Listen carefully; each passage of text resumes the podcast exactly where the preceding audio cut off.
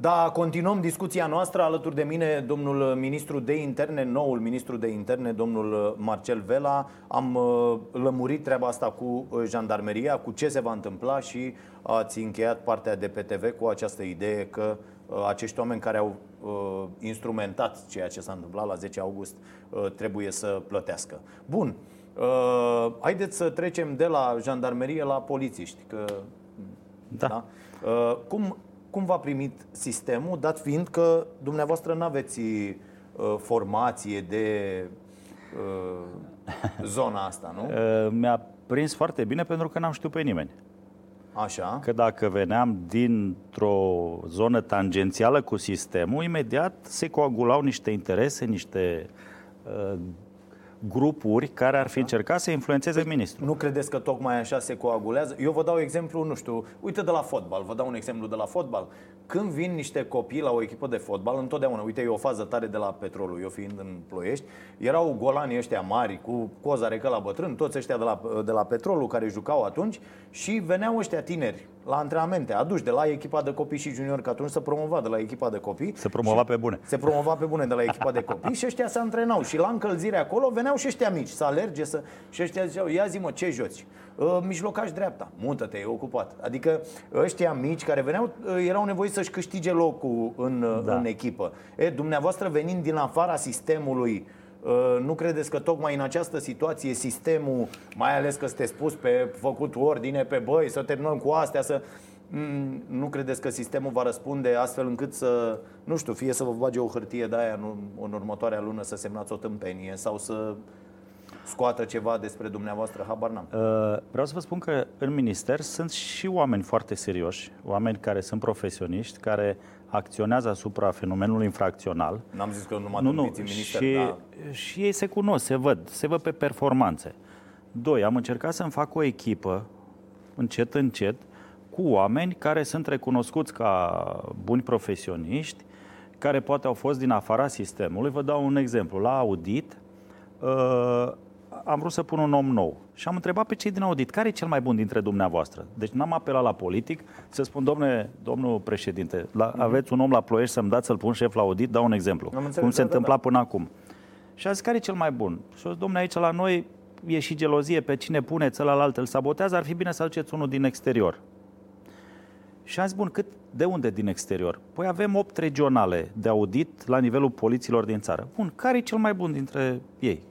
Au stat, s-au gândit mai mulți, cred că cel de la Timișoara e profesionist, serios, recunoscut, cu merite, cu pedigree, cu CV. Mm-hmm. Ok, l-am, numărul lui, l-am sunat pe domnul respectiv, sunteți șeful auditului pe zona de vest? Da. Uh, vă propun să veniți luni la București, dacă sunteți de acord, să preluați o responsabilitate de a coordona auditul la nivel național. 30 de secunde, omul n-a spus nimic, am crezut că s-a întrerupt legătura. A acceptat, a venit, e om nou care nu are nicio treabă cu deci n-au încercat da. unii să mă influențeze pe cine să pun sau pe cine să nu păi pun. Cât v-au influențat? Păi că nu oamenii a... de acolo puteau, bă, dacă ne întreabă ce zicem, îl băgăm păi, pe băiatul păi nostru nu. de la Timișoara. Eu am avut cheie de, con... nu știți. Eu am avut cheie de control Așa. și am verificat integritatea și rezultatele după ce ei au spus. Că eu nu știam să verific toate opt regionale. Și atunci am făcut o cheie de control comparativă și am aflat că, într-adevăr, oamenii simpli, oamenii adevărați care lucrează în acest minister, au gândit se numește descentralizarea managementului și au managerizat asta ca să și coaguleze într-o echipă să facă treabă, nu pe metoda mioritică să se canibalizeze care pe care și-a locul unul altuia. Uh, v-am dat un exemplu cu, cu, audit. cu auditul. Uh, sunt în discuții și am mai adus, uh, de exemplu, la Inspectoratul General a venit consilierul domnului inspector general Vasilescu Uh, un profesionist în omoruri și în cercetarea crimelor, domnul Antonescu, care face echipă cu domnul Vasilescu. Uh, eu l-am adus la mine pentru că vreau să destructurez rețele de proxenezi, de uh, droguri, de trafic de persoane pe Traian Berbeceanu, care este recunoscut că știe, a muncit, a suferit. Și atunci dacă îți faci o echipă de oameni de calitate, de la secretarii de stat până la directorii din ministere, până la, vă dau un exemplu, la inspectoratul județean din județul unde sunt eu, va ieși la pensie inspectorul șef și acum este în concediu de odihnă.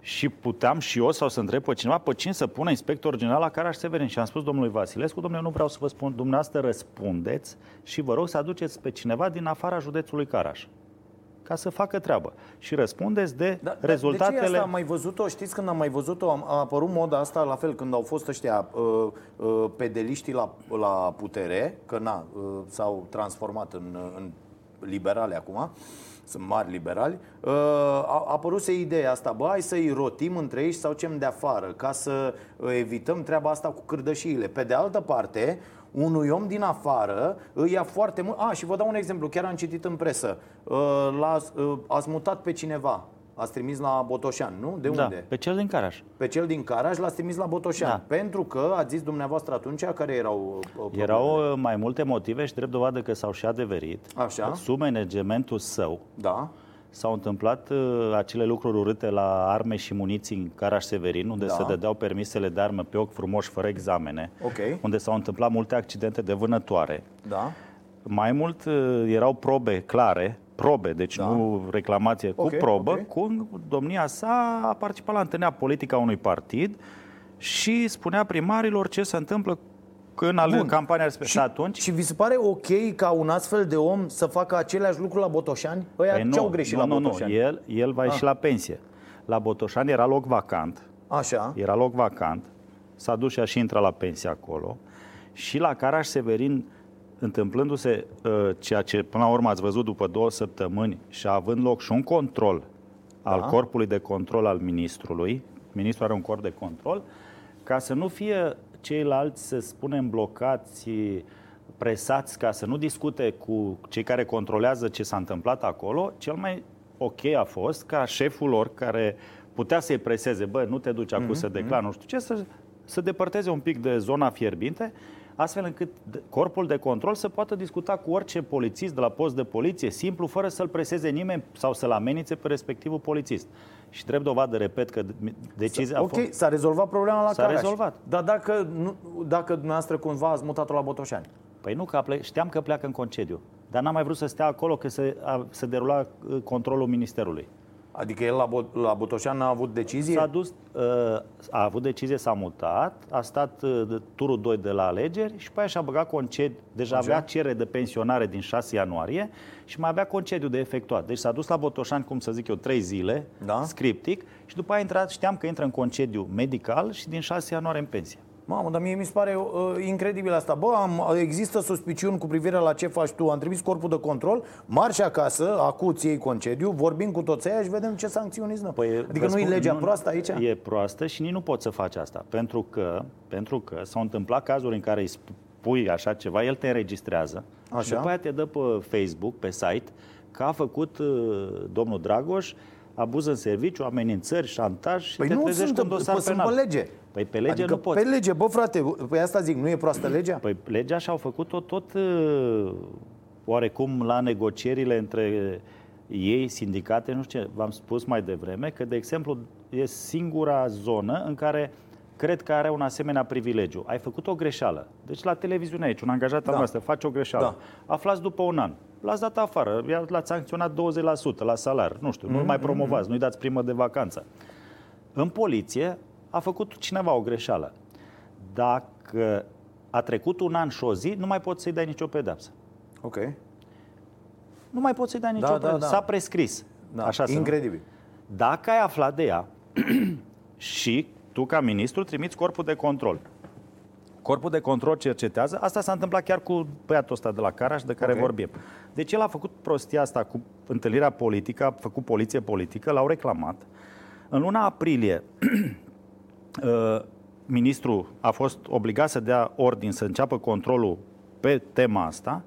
Controlul s-a terminat în septembrie, sau invers, în septembrie a avut loc, uh, scuzați, în septembrie a avut loc și, și în aprilie, așa? nu, șase a, luni. Așa? În martie a terminat controlul, punctul de vedere, la înaintea ministrului. Ministrul trebuie să facă o comisie, un consiliu de disciplină ca să ducă rezultatele corpului de control în acel consiliu și consiliul să zică mustrare, avertisment, eu știu, sancțiune Așa. 10%, 20%.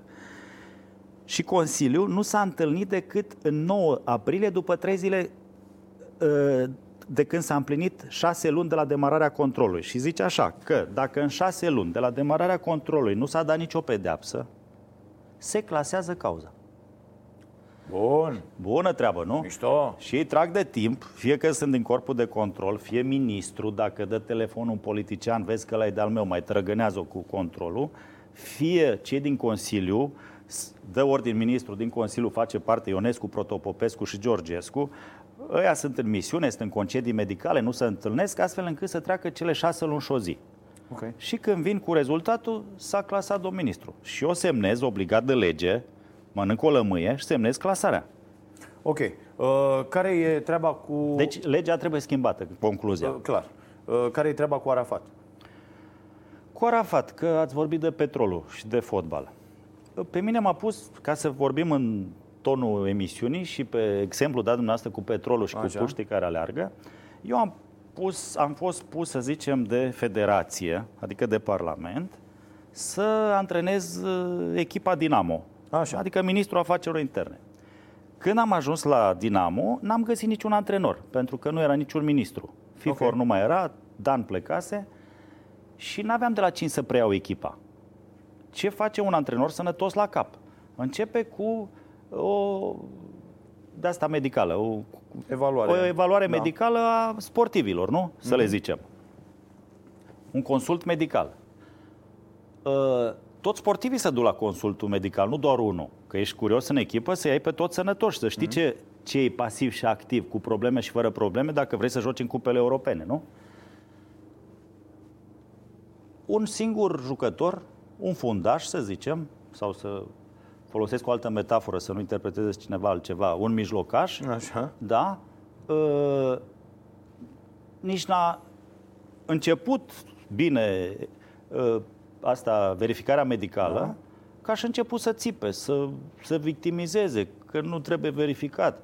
Au mai venit și băieți comentatori în domeniul sportiv să spună de, de ce dă probe medicale jucătorul X. Nu știu dacă au legătură sau nu cu impresarul care ține jucătorul în teren. Uh-huh. Dar e o chestiune de bun simț, normală. Și nu e numai un jucător verificat medical, să zicem. Că dacă era, să zicem, o chestiune uh, antagonică, se ducea corpul de control, adică îl puneam și la probe sportive, nu la un examen medical. Ok. Și la examenul medical merg toți. Deci după direcția, după Departamentul pentru Situații de Urgență, urmează și celelalte, Jandarmerie, Poliție de Frontieră, Poliție și tot Inspectorat General de Aviație, astfel încât să știm, eu să știu peste 3 ani sau peste 4 ani, când vine al ministru, s-a întâmplat ceva în minister, este înainte de a veni vela, că avem auditul, sau mm-hmm. după. Sau după. Așa Atunci e un amalgam. 3-4 ani? Nu zic deci și peste, aveți câteva luni. Și peste 3 luni. Dar, Așa? Nu, dar vreau să știu la sfârșitul anului 2019 ce a fost în minister și eu răspund de după ce vine auditul, nu înainte.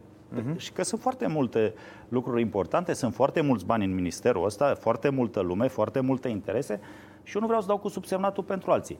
Dar faptul că cineva se victimizează, nu vrea, mai și amenință, dacă pe mine mă puneți la examen medical, eu plec la altă echipă, plec din țară, sunt două explicații. Ori are o boală și nu vrea să facă examenul medical și nu văd de ce, ori e un exercițiu de imagine ca să iasă în evidență un jucător foarte mare care nu are voie nimeni să atingă de uh, examinarea domniei sale, ori e pur și simplu un narcisist de, din acesta care uh, și un orgoliu puternic. Narcisist. Uh-huh. Da, nu, să, nu știu care e explicația, dar absolut e iurea. Cred că și Messi face examene medicale la Barcelona și cred că Barcelona a mers și fără Neymar sau Realul fără Ronaldo. Uh-huh. Adică nimeni nu e de neînlocuit fie că îl cheamă Arafat, Vela sau oricare dintre cetățenii patriei Bun. noastre. Și ce se va întâmpla, uh, lăsând metafora la o parte, strict în cazul ăsta? În cazul Arafat, ăsta, deci, uh, uh, se termină auditul. Sunt nemulțumit de faptul că domnul Arafat a început o campanie din aceasta de victimizare. A mai pus și prin țară să facă cereri, scrisori de susținere pe Facebook. El te-a salvat, salvează-l și tu pe el, o victimizare de asta generală. Nu înțeleg campania de mediatizare și de expunerea ministerului. Până la urmă, Aici nu e nici aprozar și nici, să spunem, o tonetă pe litoral. Aici e un minister care este în, siguran, în domeniul de siguranță, apărare națională. Nu poți să faci un asemenea val pe niște chestiuni care sunt absolut firești. Un audit normal la tot ministerul. reveni la audit, în funcție de audit, uh, la sfârșitul auditului, că o să compar toate armele, găsim dacă uh, verificăm sau, mă rog, tragem concluzii pe rezultate, pe, pe tot ceea ce se prezintă, vis-a-vis de ce s-a întâmplat, dacă sunt greșeli, ce trebuie făcut ca să le îndreptăm. E simplu. Ca Dar să... știți cum e cu auditul ăsta? Că auditul e ca un control de la fisc. Dacă ei au un ordin să găsească ceva, o să-ți găsească ceva. Deci vă rog să mă credeți că dacă voiam să găsesc ceva, trimiteam corpul de control, care au mult mai multe puteri și atribuții să caute mai multe sertare. Corpul de audit s-a dus să facă o evaluare cum stăm cu cheltuielile, cum stăm cu banii, ce facem la anul, de cât avem nevoie, de ce nu avem nevoie. E mai mult un control sanitar, cum am spus, și eu la primărie am primit audit, curte de conturi, ă, lumea le privește ca o măsură coercitivă. Să știți că ele sunt în ajutorul managerului, pentru că dacă ai greșit ceva, da. auditul sau, corpul, ă, sau curtea de conturi îți dă un termen să îndrepți. Bun, și tu cum? te conformezi și îndrepți ă, modul de lucru. Dacă ai făcut prostii, atunci auditul și curtea de conturi te dau la Apropo de treaba asta, politizarea, când, cât credeți că ne va lua nouă, dacă ne propunem treaba asta, dar nu ne-am propus-o până acum, dar, sau altfel spus, vom ajunge vreodată în situația de a schimba un ministru cu altul, iar ăsta care vine să nu reseteze practic tot sistemul și să înceapă uh, audit, uh, hai să vedem ce s-a întâmplat, uh, ia-l pe ăla de colo, du-l colo, adu-i pe la alții, apar, apar din nou oamenii care au stat la cutie, că așa e la noi, alternanța asta la putere, uh, ține niște oameni la cutie patru ani, vin alții, după aia vin, uh, uh, apar înapoi ceilalți și uite așa, și de multe ori nu se face nimic pentru cetățean, Uh, pentru că acești oameni, bă, cine e la putere? E ăla, hai, acum o lăsăm mai moale, nu ne, așa, vine politizarea asta dusă până la, iată, cine e șef la audit, cine e șef la evaluare, cine e șef la corpul de control, cine e șef la nu știu ce, uh, uh, se răsfrânge negativ în opinia mea și nu doar în opinia mea, o spune realitatea asupra activității și asupra imaginii unui minister. Peste tot e valabil, cred eu, nu? Vom scăpa vreodată de, de, de porcăria e, asta politică? Eu vă spun că ce fac eu nu e porcărie politică. Este nu, nu zis ce faceți nu, nu, nu, La, la nivelul tuturor instituțiilor, păi să când vă... vine un șef să schimbă tot. Deci noi, nu, eu nu am făcut aceste lucruri în uh, zona în care am activat până acum. Dar eu am constatat, venind ministrul afacerilor interne, următorul lucru. Pentru că dacă veneam într-o zonă, nu știu, cum am venit aici într-un studio, totul e perfect, ce să schimbi? N-ai ce să schimbi. Dau un exemplu. Okay, okay. Dumneavoastră, ca realizator, uh, ambientul, uh, Așa. cameramanul, designul, decorul, totul da. e perfect. Poți să schimbi ceva? Nu. La Ministerul Afacerilor Interne, pe uh, sondajele de opinie europene și naționale, de la 55%, Ministerul a scăzut la 40% după ce au plecat masiv polițiștii profesioniști cu celebrele pensionări din 2016-2017. După cazul Caracal am ajuns la 30%. Așadar, un minister de elită care are grijă de viața noastră și trebuie să ne protejeze copiii, bunurile, uh, ziua de mâine și veghează și noaptea, a e la pământ. cea mai importantă, încrederea. Încrederea. Eu ce vreau să fac? Să redau măcar câteva procente din cele pierdute ministerului. Când eu plec din minister peste o lună, două, trei, un an sau uh-huh. cât o vrea Dumnezeu, Așa. Da? atunci să știu că de la 30% de când am preluat eu ministerul ăsta cu audit făcut, până plec, am ceva în plus și rămân cu datoria, sentimentul datoriei împlinite. Bun. Și să... de ce a ajuns aici? Că aici Așa, e problema. Da? Eu, eu vreau să acționez asupra cauzei, nu asupra efectului. Pentru că dacă acționez asupra efectului, exact cum spuneți dumneavoastră, nebunia asta va continua ani în șir. Uh-huh. Și am spus depolitizare. V-am dat exemplu la Caraș, puteam, cunosc 10 polițiști de ispravă din Caraș, pe oricare îl puneam, zicea, le-a pus vela ministru. I-am spus inspectorul general, aduceți pe cine vreți, condiția să fie profesionist și să-și facă datoria. Și a făcut-o, deja sunt cazuri, dosare puse la dospit, că nu trebuie să fii uh, Dumnezeu sau să faci minuni. Să întrebe cei adevărați care lucrează, că îți dai seama, domnule, câte dosare ai? 30. De ce nu l-ai dat drumul? Nu m-a lăsat șeful. Scoate-le și dă-le drumul. Eu când am venit în minister și am fost investit acolo și am depus jurământul, am spus și la prima videoconferință, mi-aduc aminte, cu toată lumea din toată țara, le-am spus, vă dezleg de toate obligațiile politice pe care le aveți față de deputați, de senatori, de politicieni, de toți. Faceți-vă meseria. I-ați dezlegat dumneavoastră, dar ei nu se pot dezlega ușor sunt, așa. Majoritatea, să știți că s-au bucurat și cei care nu s-au dezlegat deja sunt ca și anticorpii, ă, ceilalți sunt ca anticorpi care elimină un microb. Uh-huh. Credeți? Cred. Sunt da. sigur. Foarte optimist sunteți la cum e situația sunt, în, sunt sigur. în și, ministerul ăsta. Adică și, nu știu dacă păi, e... Bun, și atunci eu ce puteam să fac? Vreau să fac așa, profesioniști pe funcții, da. să-și facă meseria mână liberă. Ok, de unde profesioniști, domnul Vela? Haideți din minister, din minister. Din minister. Deci dacă îi lași în pace pe profesioniști să-și facă meseria, ei se echilibrează singuri. Uitați, ați văzut și pe știri. Direcția Generală Anticorupție. Câte cazuri acum, numai în ultimele două săptămâni. Poliția de frontieră, ce capturi a făcut. Poliția Națională, să știți, au prins urmăriți generali într-o zi, aproape 300 de urmăriți generali. Da, domnul Vela, dar eu am o problemă cetățean cetățean. Atenție, nici măcar nu discutăm în contradictoriu aici. Nu, Eu am nu, o problemă cetățean uh, când văd că profesioniștii dintr-un minister, poate să fie vorba de Ministerul Agriculturii sau de Ministerul de Interne, mie egal, își fac datoria doar câteodată, doar când sunt lăsați. Doar, eu n-am auzit niciun profesionist, cu câteva excepții, uh, uh, profesioniști din sistem care să iasă să spună, bă, nu e ok.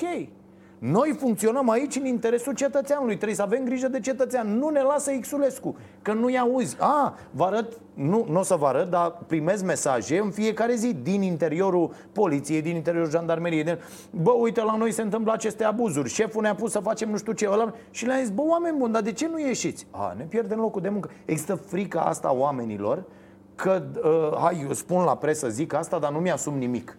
E, eu nu știu câtă încredere să am, eu cetățean, în oamenii care se comportă în felul ăsta. Păi se comportă, știți de ce s-au comportat? Că eu sper că de o lună de zile să nu se mai comporte așa. Pentru că șefii lor da? au fost ținuți sub capac de către politicul de-a lungul anilor, care a condus ministerul. Adică în ultima perioadă, dau acum așa o, o evaluare, au fost puși prin împuternicire. Adică dumneavoastră ați fost pus împuternicit la inspectoratul Prahova. Dau un da, exemplu. Da. Nu are legătură. Da, da, da, da, da. Din șase în șase luni trebuia să veniți la Vela ca să rămâneți pe funcție. Asta, da. Dacă Vela... eu ziceam, da. domne, nu te lega de colegul meu de sau nici nu ziceam, dumneavoastră ziceam, bă, l-am prins pe ăla că a făcut o mizerie, sau am informații că dar dacă îl salt pe ăla, mă mai prelungește ăsta peste șase luni? Și aveați așa un dubiu, un... asta e unul. Uh, intrând într-o horă din aceasta acceptării unor compromisuri, uh-huh. la rândul dumneavoastră ați început să faceți alte compromisuri, că primarul din localitatea aia v-a cerut dumneavoastră să-i puneți comandant pe nu știu care. E, asta zic, cum stopăm asta? Păi stopăm așa. Inspect... Că mesajul ăsta cu dezlegarea e foarte important. Da. Mi se pare esențial. Bă, vă dezleagă ministrul să nu mai stați să luați ordine care nu sunt ok de la oamenii puși, dar dumneavoastră acum nu tot cu de asta îi puneți, cu mandat ăsta de șase eu, luni? Păi nu, dar eu nu îi pun mai mult de șase luni sau care rămân pe șase Așa? luni, voi organiza concursuri. Deci toți inspectorii gener- ă, ă, județeni de poliție vor da concurs și vor fi pe funcție și nu mai schimbă niciun politician, nici chiar eu, decât dacă încalcă legea. Okay. El nu mai depinde de mine și el își face jobul, meseria. Dacă este împuternicit de mine, depinde de mine. Eu nu vreau să depindă nici măcar de mine. În șase luni ă, vom schimba legea prim-ministru Ludovic Orban și toți colegii vrem să îmbunătățim legea examinării și a concursurilor, adică nu să fac un concurs, că și acolo se pot face șmecherii, nu? Nu, nu. Uh, eu fac un concurs uh, la dumneavoastră acasă și vă pun trei prieteni în comisie să dați concurs. Nu, facem un concurs astfel încât din comisie să fie mult mai multă lume și din afara instituției. Transparent, filmat, înregistrat, ca să fie pe bune. Ești bun, rămâi inspector, nu ești concurs la care poate veni orice polițist care îndeplinește acele condiții. Nu CV-ul dat pe sumână de nu știu ce deputat, senator sau președinte de partid. Asta înseamnă depolitizare și în programul de guvernare, vă asigur. Bun. A doua chestiune foarte, foarte importantă când discutăm despre poliție. Dotarea. Că degeaba avem profesioniști, avem oameni, ăștia n-au bani de benzină, de motorină, stau de vorbă cu oameni da. care trebuie să... Bă, n-am benzină, nu pot să mă duc colo, nu pot să instrumentez dosare, nu pot să stau de vorbă cu nimeni, nu pot să... Sunt legat de mâini și de picioare pentru că dacă vrei să distrugi poliția uh, într-un stat, faci și asta, nu o dotezi. Și atunci el zice, bă, eu în afară de să plim trei hârtii, N-am ce să fac. În loc să fac 30 de dosare în același timp, de pildă, cât aș putea să lucrez, mă duc, fac audier, mă duc la ăla, fac cercetare, îi urmăresc pe alții în cazul ăstora cu uh, interlopi și cu ce se întâmplă. Dar dacă eu n-am resursele necesare să fac asta? Uh, vă spun cu responsabilitate. Nu s-a dorit. Nu s-a dorit. Nu s-a dorit. Nu s-a dorit. Uh, pentru că eu nu înțeleg cum în 2019, la 30 de ani la Revoluție, polițiștii noștri au pistoale Carpați din 1974. E, asta spun. Dau un exemplu. Cine se duce să moară? Legislația, legislația e făcută strâmb. Uh, nu vreau să bănuiesc o legătură între zona criminogenă și politicul care a făcut legi. Eu sunt parlamentar de 3 ani de zile. Până în 2016 am fost primar și am venit senator în 2016 deși ca senator, fără să știu vreodată că ajung ministru afacerilor interne, am făcut două legi pentru polițiști. Prima lege în care orice polițist care e rănit sau ucis în misiune să aibă aceleași drepturi ca un militar de la Ministerul Apărării Naționale care e ucis sau rănit în misiune în Afganistan sau în Irak, ceea ce nu era până atunci. Și atunci un polițist se întreba de două ori dacă să riscă sau nu să riscă.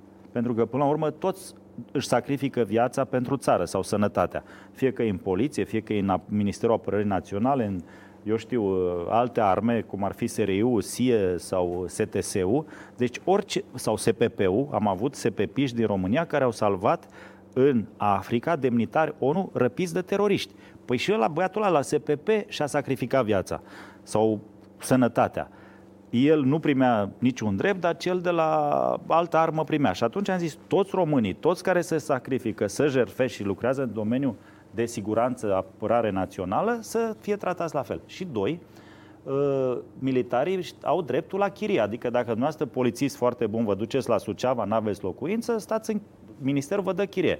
Și am zis, de ce să nu legăm pe domnul Dragoș de Suceava și decât să-i dăm chirie, să-i dăm posibilitatea dreptul ăla de chirie nu mai mult, dacă dânsul angajează un credit ipotecar la casă, chiria aia să o poată folosi la credit. Ce se întâmplă? Îl legi pe om de Suceava, de instituția Ministerului, că dacă, de exemplu, sunteți IT și luptați pe criminalitate cibernetică, dacă nu vă leg de minister că vă ajut cu asta, mâine vă duceți la o companie multinațională pe salar triplu. Sau un pilot de la noi îl fură o firmă privată de curse aeriene. Uh-huh fură în sensul de ghilimele, nici se duce, poate e mai bun cuvântul ăsta. Și atunci, odată că nu cheltuim nimic în plus la buget, că oricum scoteam din buzunar să-i dau chiria și după ce dumneavoastră v-ați terminat creditul acasă peste 10 ani, eu fac și economie. Ministrul care va fi peste 10 ani la uh, ministerul ăsta nu mai scoate bani de, de chirie domnului Dragoș la Suceava în 11 Bun, ani. astea sunt măsuri bune, dar haideți să ne referim și... la treaba asta, la în mediul rural, unde să. Și eu am zis că am venit de 3 ani aici și am constatat că legislația făcută, v-am dat două exemple în care am încercat să o îmbunătățesc. Acum, ca ministru, chiar sunt obligat. Eu am făcut-o din patriotism, primele două ca parlamentar. Și acolo erați obligat ca parlamentar păi, să îmbunătățiți bun, dar, legile țării, adică nu? Păi bun, dar nu eram în zona asta. Am îmbunătățit legi ce țineau de primărie, unde era expertiza mea. Am înțeles. Nu neapărat de da. siguranță națională. Și iată că fără expertiză așa Fără expertiză ministru. am ajuns ministru. Dar ca mene, păi siguranță națională ca expertiză. Eu am venit aici și ca administrator. Vreau să vă spun că la ministerul acesta sunt și prefecturile. Da. Și eu am fost și prefect și primar 12 ani uh, verificat și controlat de un prefect. Deci știu Iar, cu ce se fel, mănâncă. schimbați prefecții. Știu ce să mănâncă și, de exemplu, ca prefect am luat măsuri ce le voi aplica și cu prefecții care vin acum în noile funcții, adică să fie apropiați de oameni, ceea ce am făcut eu ca prefect. Am expertiză în Ministerul Afacerilor Interne pentru că, în special cu prefecturile, chiar sunt, uh, să zicem, la mine acasă și cu administrația publică locală. Cu poliția, cu criminali și cu asta, nu zic că sunt expert, dar neexpert fiind, am făcut două legi bune pentru poliție și pentru cei din sistem. Uh, ce e cu legea? Legile, de exemplu, sunt deficitare. Am vorbit mai devreme de uh, recunoașterea jandarmilor în Haideți luptă. să- să- La poliție, Vă, vă ajut eu cu o chestie să zic sau să, să Cu mare uh, drag. mergem într-o zonă. Uh, există bani și sunt risipiți aiurea sau ar trebui suplimentat bugetul astfel încât uh, oamenii ăștia să poată să-și facă datoria, că ziceți că nu s-a vrut. răspunsul este da și da. Adică, Ok. Sunt bani care sunt risipiți aiurea. Vă dau un exemplu. Ministerul Afacerilor Interne are un ansamblu de muzică populară, Rapsodia. Ok. Eu nu zic că nu o fi bun, dar cred că banii ăia pot fi folosiți mult mai bine pentru dotarea polițiștilor din stradă. Așa. Că eu n-am văzut, nu știu, la... Și cât mănâncă? Adică, mă rog, Păi- e o chestie care nu Păi- vi se pare ok? Uh, Uh, nu mi se pare ok. Polițiștii trebuie să prindă hoți, nu să cânte în ansamblu. Păi că unii Cât- sunt mai se senzibili. N-ați mai- văzut și pe fata aia de la jandarmerie cu Păi, Eminescu? păi cu... stați un pic. Una e să ai un ansamblu micuț sau fanfară, ceea așa. ce ține de armată, și alta să ai câteva sute sau peste 100. Așa. Uh, și dacă e să facem cultură, să facă Ministerul Culturii. Noi trebuie să prindem infractorii. Ok.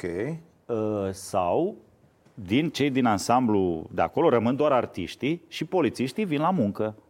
Nu? Care Așa. sunt pe acolo, prin birouri.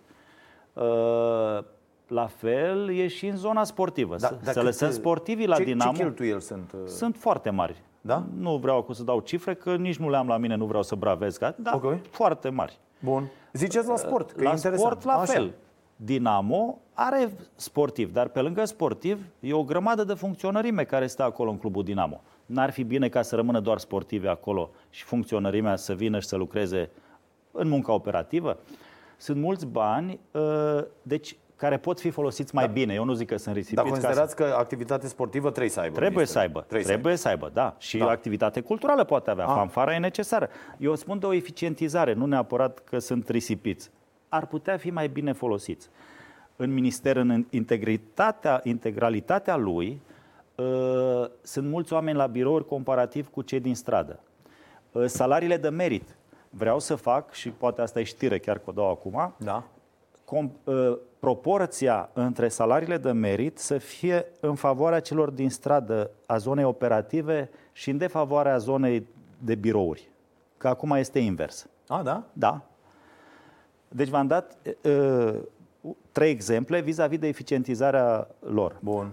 Uh, Vis-a-vis dacă sunt suficienți, niciodată nu sunt suficienți, pentru că fenomenul infracțional este într-o creștere progresivă. Adică uh, infractorii, tot ce se dotează cu mașini scumpe, Sunt cu cu, un pas pistoale, înainte, sunt cu știm. un pas înainte. Da, da. Păi dacă ăla vine cu un Glock și cu un încărcător de nu știu câte cartușe și al meu are uh, carpați cu nu știu cât, cu 9 cartușe, Care nu nimerește ținta de la 2 metri. care trage Da. în diagonală, uh, deși el țintește bine, Da. avem o problemă. Legea este proastă, adică am avut acum, în ziua alegerilor, premergătoare alegerilor, acel atac din județul Prahova chiar, de lângă Câmpina, parcă, da? Da. în care 10 indivizi au atacat un polițist care păzea o secție de votare în curtea grădiniței. Au rupt parii din gar și s-au dus spre el. 10 oameni. El singur. Dacă nu ar fi reușit să împuște un polițist uh, pe unul dintre ei în picior, acel băiat era mort acum. Da. Îl linșau ăia. Băuți, 10, el singur, îl făceau praf. Noroc că i-a- l-am pușcat pe unul în picior și au fugit. Dar legea, nu vă supărați, adică eu sunt liberal și am grijă față de drepturile omului. Dar dacă 10 oameni vin cu parul spre tine, știind că tu trebuie să tragi trei focuri în sus și al patrulea în picior, îi au mare curaj. Dar dacă știu, 3, nu, nu. trebuie să tragă în aer 1, 2, 3, nu contează. Dar de, Păi, nici nu știu, exact, Așa. deci trebuie să tragă focuri de avertisment. De la 1 la 3, să zicem. așa. În funcție de cum dorește, că orice polițist dumneavoastră, dacă îl împușcați pe unul, știți că veți da cu subsemnatul 2 luni, 3 luni. Da. În toate statele civilizate, când ești atacat, ripostezi. Ripostezi. Și nu am nimic cu cei care, uh, cum să spun eu, să acuz, acuz sau să încurajez violența. Dar frica păzește pădurea, nu pădurarul. Ca să ne înțelegem.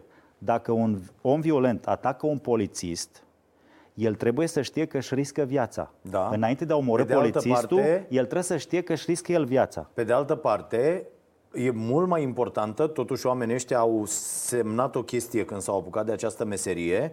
Pentru mine, cetățean, e mult mai important să știu că un polițist dement nu mă împușcă aiurea pe stradă. Cum se întâmplă, ați văzut în state la ce s-a ajuns Dă-te jos din mașină, i s-a părut lui că te-ai uitat nu, nu știu eu, ce eu, eu zic de legitimă apărare nu, nu, eu zic... Și te-am pușcat, cel zice, bă, asta e, credeam că e un nenorocit Nu, eu zic de, de v-am, deci, dat, v-am dat cazul da. în care cei 10 l-au atacat pe omul Am ăla. înțeles, cazul este ok și uh, sau, oricine sau ar fi scos cei întâi... doi de la Vâlcea da. atacați de... Uh, eu vreau să spun la că... fel, pe de altă parte, echilibrul aici e foarte Nu, dar fin. atunci când ești atacat de mai mult de unul și tu ești singur, și vezi că-s violenți, cei care te atacă trebuie să știe că își riscă viața, nu să-i și împuște. Da, am înțeles. Adică nu mai există o Nu, eu o zic să-i împuște dacă îl atacă Doamne pe polițist. Feri, eu nu, dar... dar nu vor, nici nu vreau să-i împuște, să fugă singuri și să nu împuște niciunul. Uh-huh. Dar eu vreau să știu că infractorii, cei care atentează la siguranța vieții și la bunurile românilor și la integritatea fizică a unui polițist care ne apără pe români, el trebuie să, când începe meseria asta și el, trebuie să-și asume niște riscuri. Adică nu poți să omori un polițist sau dacă ai fugit pe stradă după ce ai dat în cap unui bătrân și un polițist fuge după tine, trebuie să-ți asumi faptul că s-ar putea să nu te, să te împuște. Să te împuște. Dar știți cum se face frica asta cel mai bine? Când domnul ministru vine la o emisiune, pune aici pe masă ultimul tip de pistol achiziționat pentru polițiști și zice, bă, ăsta are nu știu câte, eu nu le-am pastea de lui, eu aș uh, uh, uh, interzice toate armele, dar câte gloanțe sunt la astea de la șmechere acum? alea șmechere au până în 20 de gloanțe. 20 de gloanțe. Bă, ăsta are 20 de gloanțe, când l-ai pus acolo și ai țintit, nici nu trebuie să fii un bun țintaș l-a omorât pe ăla fără niciun fel de problemă și poate să tragă băm, băm, băm, băm, băm, ăia 10 dacă veneau către polițiști, nu știu ce, așa să face, bă, le-au dat la ăștia pistoale, hai să nu mai... Da, exact, că dacă exact. tu ești infractor și știi că s-a mai tras după tine cu un carpaz ăla și au tras ăia șapte, șapte încărcătoare Ai curaj și-l omori. Te duci mai ești și băut și ești cu 10 nebuni da, teribiliști e, drogați? Aici e problema. Cum îi dotați pe oamenii ăștia? A, auzeam că li s-au luat, apropo de uh, chestia asta pe care eu mor, vezi în continuare polițiști, deși s-au mai rărit, dar vezi în continuare polițiști cu dita mai burta, cu ăștia care merg, atenție, nu la locală, poliția, uh, poliție. Uh, și vezi că nu sunt pregătiți din punct de vedere fizic, adică te duci la unul de ăsta și bineînțeles că infractorul îi râde în nas. Ce o să-mi faci, mă, grasule, că alerg cu spatele și nu mă prinzi? Păi să vă spun de Li ce. s-au luat orele de antrenament. Nu mai au obligativitatea pregătirii fizice. E adevărat ce zic? Că polițiștii mi-au zis-o. Deci astea sunt efectele. Cauzele sunt altele. Mm. Efectul. În zona de poliție comunală, la posturile de poliție, nu-ți mai vin oameni. Din două Așa. motive. Pentru că n-au condiții. Da. Din De-aia 2400, discutăm de condiții. din 2400 de posturi de poliție, doar uh, 30% au toaletă înăuntru, 70%, 1700 au în curte. Uh, au apărut sindicatele în zona poliției, nu în jandarmerie, nu la pompieri, mm. în zona poliției și sindicatele uh, vor să lucreze pe doar 8 ore, după aia ești liber. Și eu aș vrea să am sindicat... Normal. Păi, normal, dar când te duci polițist și în comuna ta pe care o administrezi noaptea să încaie răunii, te duci ca la șerifii americani să faci ordine. Dacă tu ești acolo la datorie, în misiune. Da, da, și atunci am- trebuie să găsim soluții. Să le modernizăm posturile de poliție. Da. Să-i recompensăm pentru orele suplimentare. Să mai aduceți oameni. Să-i mai aducem. Că asta de e. exemplu, vreau să propun, pentru că eu am văzut de o lună de zile câte capturi fac băieții de la frontieră, cei de la crimă organizată, cei de la DGA câte prejudicii uh, recuperează, cei de la poliția rutieră câte amenzi dau, Uh, cei de la ANAF sau cei la Curtea de Conturi au procent în ele. Da. Nu e ok. Aici vedeți că mai e Nu o e- problemă. nu e ok ca din Ok, banii ăștia care ai- câștigă s-a prins statul, nu- captura, nu- nu, știu nu- care nu- și nu știu ce. nu- Dar asta cu amenziile, când e să ia să facă norma, mă apucă niște draci Nu, nu, nu. și îți zic chiar ei, bă, trebuie să ducem 700 de amenzi până să termină luna, că altfel nu e ok. Păi- În momentul când o ducem în zona de profit, activitatea statului este, eu știu că dumneavoastră veniți dintr-un partid care iubește piața liberă cu orice preț, privatizarea, tot, tot, tot. Nu putem privatiza sănătatea, educația, miliția, astea nu le putem Nu, nu, eu privatiza. altceva vreau să vă spun de buget. În sensul în care statul câștigă de pe urma muncii polițiștilor prejudicii, uh, amenzi, ei nu primesc nimic acum, să știți. Eu, ca minister, pot să cer, nu un favor, un drept bugetar ca să-i dotez cum se cuvine. Dar de ce să facem asta în funcție de ce rezultate au ei? Pentru că atunci se va Nu, a judeca zis că e un din motiv nou în foarte plus, rău. un motiv în plus. De ce să n-aibă fiecare polițist de ăsta 2000 de euro salariu? Să nu aibă? Sau să De ce aibă? să nu aibă? Păi eu vreau să aibă chiar mai mult. Bă, 2000 de euro salariu, 2500, cum s-a făcut la, la uh, medici, uh, cum trebuie să se facă și la profesori și atunci tu doar îți vezi de meseria ta pentru banii ăia. Exact. Acum noi socotim, bă, salariile sunt mici, că asta încurajează corupția. Exact. Așa era și la medici. Toată lumea înțelegea și pacientul zicea, stai mă că stă pe un salariu de mizerie, săracul unde să și învețe, să cumpere și cărți, să stea și la în gări, să facă nu știu ce, nu e plătit, hai să-i dăm noi bani. Da. Nu trebuie să ajungem în această situație niciodată. Eu îl vreau pe polițist să fie bine plătit, nu să se uite la mine și să vadă o bancnotă și să zică dacă iau lui ăsta ce are sau fac un abuz asupra lui, că am simțit eu ceva sau că am eu o informație, o să fiu premiat. Nu Da, e dar, ok. dar pentru asta trebuie să-i asigur condiții de stat la postul de poliție, Da. de îmbrăcăminte, mașina lui Loganul ăla să nu cadă autocolantele de pe ea, Da. corect? Și să aibă motorină. și să aibă motorină. Păi da, dar nu ține de și dumneavoastră asta? Păi, domnul Dragoș, eu sunt de o lună de zile, ministru, eu vă spun ce am găsit aici. V-am Am spus la înțeles, începutul da, emisiunii da. că am găsit vesela spartă, frigiderul gol și cămara devastată. Ok. Eu vreau să fac un efort împreună cu Corpul Polițiștilor, cu sindicatele, cu actuala structura Ministerului, să ne organizăm și o perioadă, sunt ministru interimar, să ne întrebăm și noi ce facem pentru România, nu România pentru noi, că 30 de ani văd că și sindicatele și polițiști au fost într-o veselie generală. Nu i-a preocupat că băiatul ăla de la comuna, uh, nu știu care, de la Cornereva, de la mine, are wc în curte, n-are pistol, n-are... Am vorbit cu sindicatele de la poliție și cumpără ei singuri uh, crampoane pe de Da. gheață noaptea p- prin pădure să Dar prindă... nu asta, a fost Godina aici la noi, la uh, uh, uh, canapeaua Da, v-a asta și a, povestit. și a zis la, la fel, băi, nu avem, ne luăm noi echipamente, bocanci, da, uh, și- uh, genunchiere, Păi toate... și, și până acum, de ce nu s-a făcut acest lucru când, vă spun, au fost posibilități de-a lungul anilor să le facă? Nu a fost preocupare, pentru că au avut alte preocupări. Să fie bine mulțum, mulțumiți cu acoperirea politicienilor și a interlopilor care făceau bani și erau... A fost, știți cum, o- s-au sprijinit în trei uh, suporți toată situația asta urâtă. Politicienii, uh, nu vreau să le zic interop, interesele economice dintr-un județ, Da. care erau încrengănate de politicieni, și poliția. Dacă ele trei făceau așa o triadă din asta șmecherească, nu-i mai interesat de băiatul ăla de la postul de poliție din Cornereva. Uh, Dumneavoastră, dacă ați fi deranjat pe omul ăla de afaceri la o licitație, a doua zi ați fi fost cu dosar penal. Bineînțeles. Ăla, dacă făcea o evaziune, dosarul lui de 10 ani pus pe dreapta, da? politicianul stă la masă cu polițistul și cu evazionistul. Și cu evazionistul. Da? Bun, cum, Și a- cum să rupe asta? Păi, Că încă funcționează în foarte multe locuri. vă rog să mă credeți că eu, ca ministru de o lună de zile, am încercat și voi și reuși să fac ruperea acestor lucruri. Sunt câțiva pași, pas cu pas, ca să zic așa. I-am dezlegat de politică.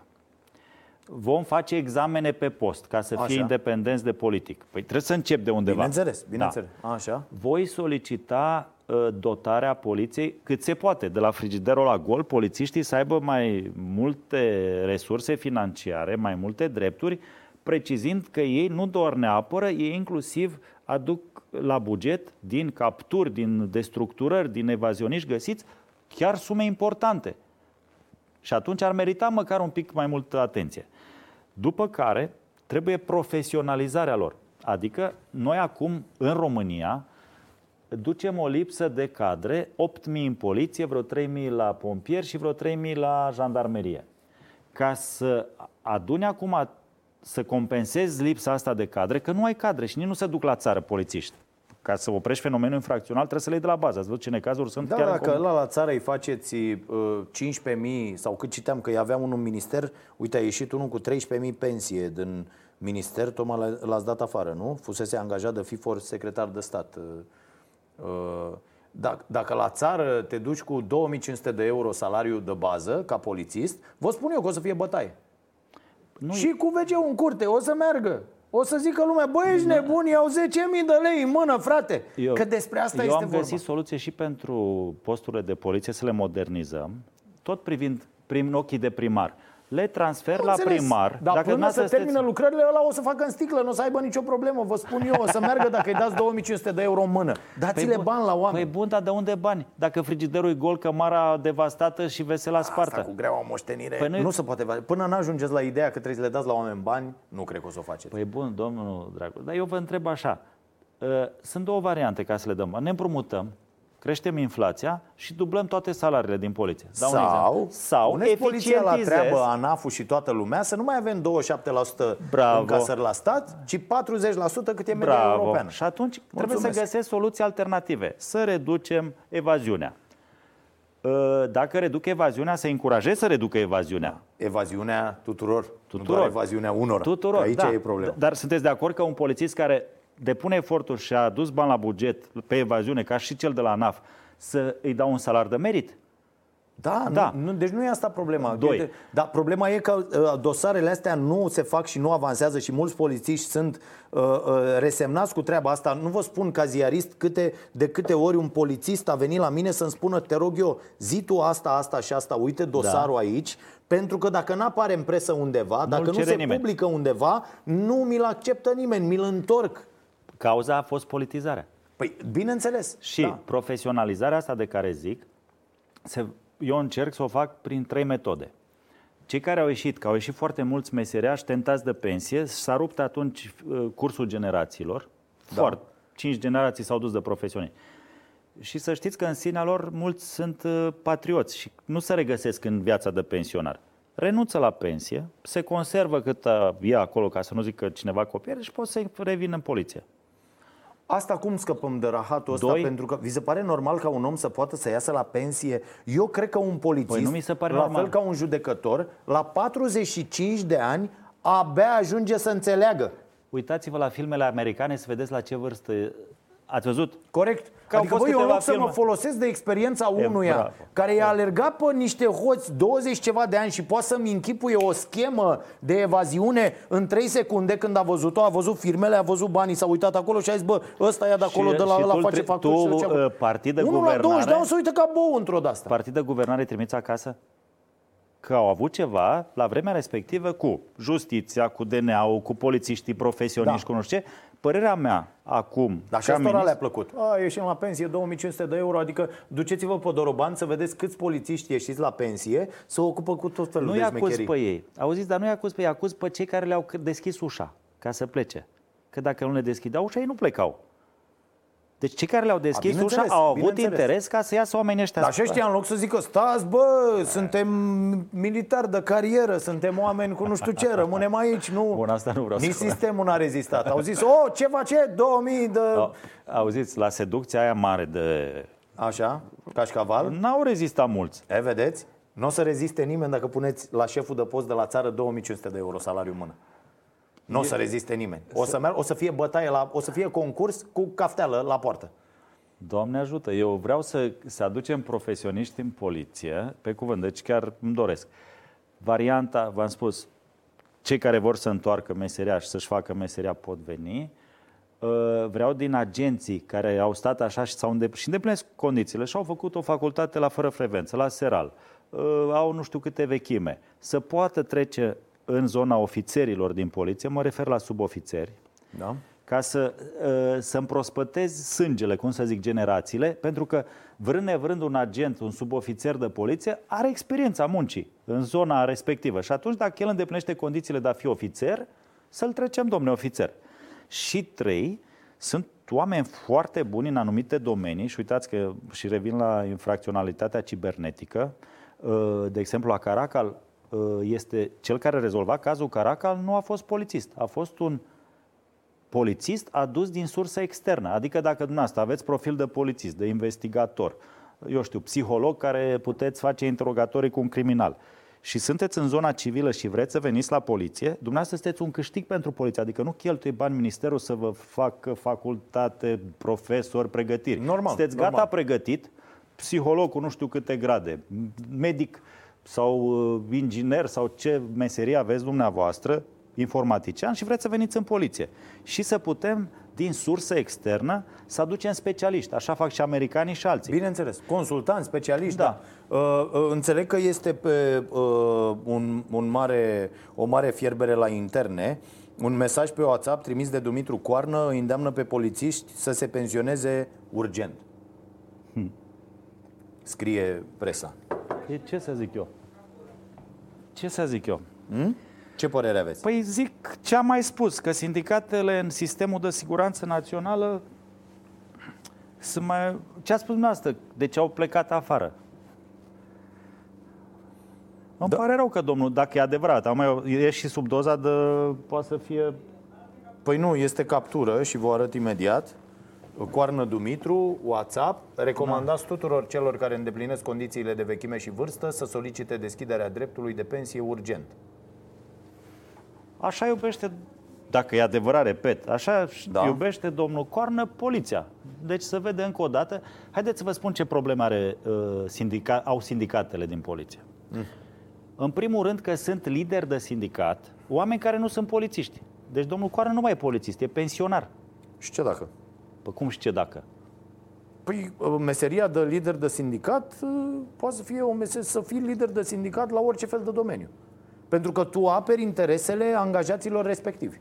Domnul Coarnă în acest moment apără interesele celor care fac parte Îndemnându-i să dintr-un iasă, sindicat. îndemnându-i să iasă la pensie. Da, Păi atunci Pe, pe, Mergem pe, bine pentru înainte. binele lor. Mergem pentru bine binele înainte. lor. Ideea e că toată această și treaba cu sindicatele și treaba, trebuie să ne uităm la drepturile cetățenilor. Au dreptul pe lege în acest moment să iasă la pensie pentru că s-a făcut o tâmpenie cu legea și aici suntem de acord că ieșirea asta prematură Da. la pensie e o nenorocire Am pentru stabilit. sistem, pentru eficiența Am stabilit poliției. că Pentru... da. da. Pe de altă parte, nu-i poți condamna pe oamenii care fac asta și nici pe liderul lor de sindicat, pentru că el are în fișa postului să reprezinte cât mai bine interesele acelor oameni.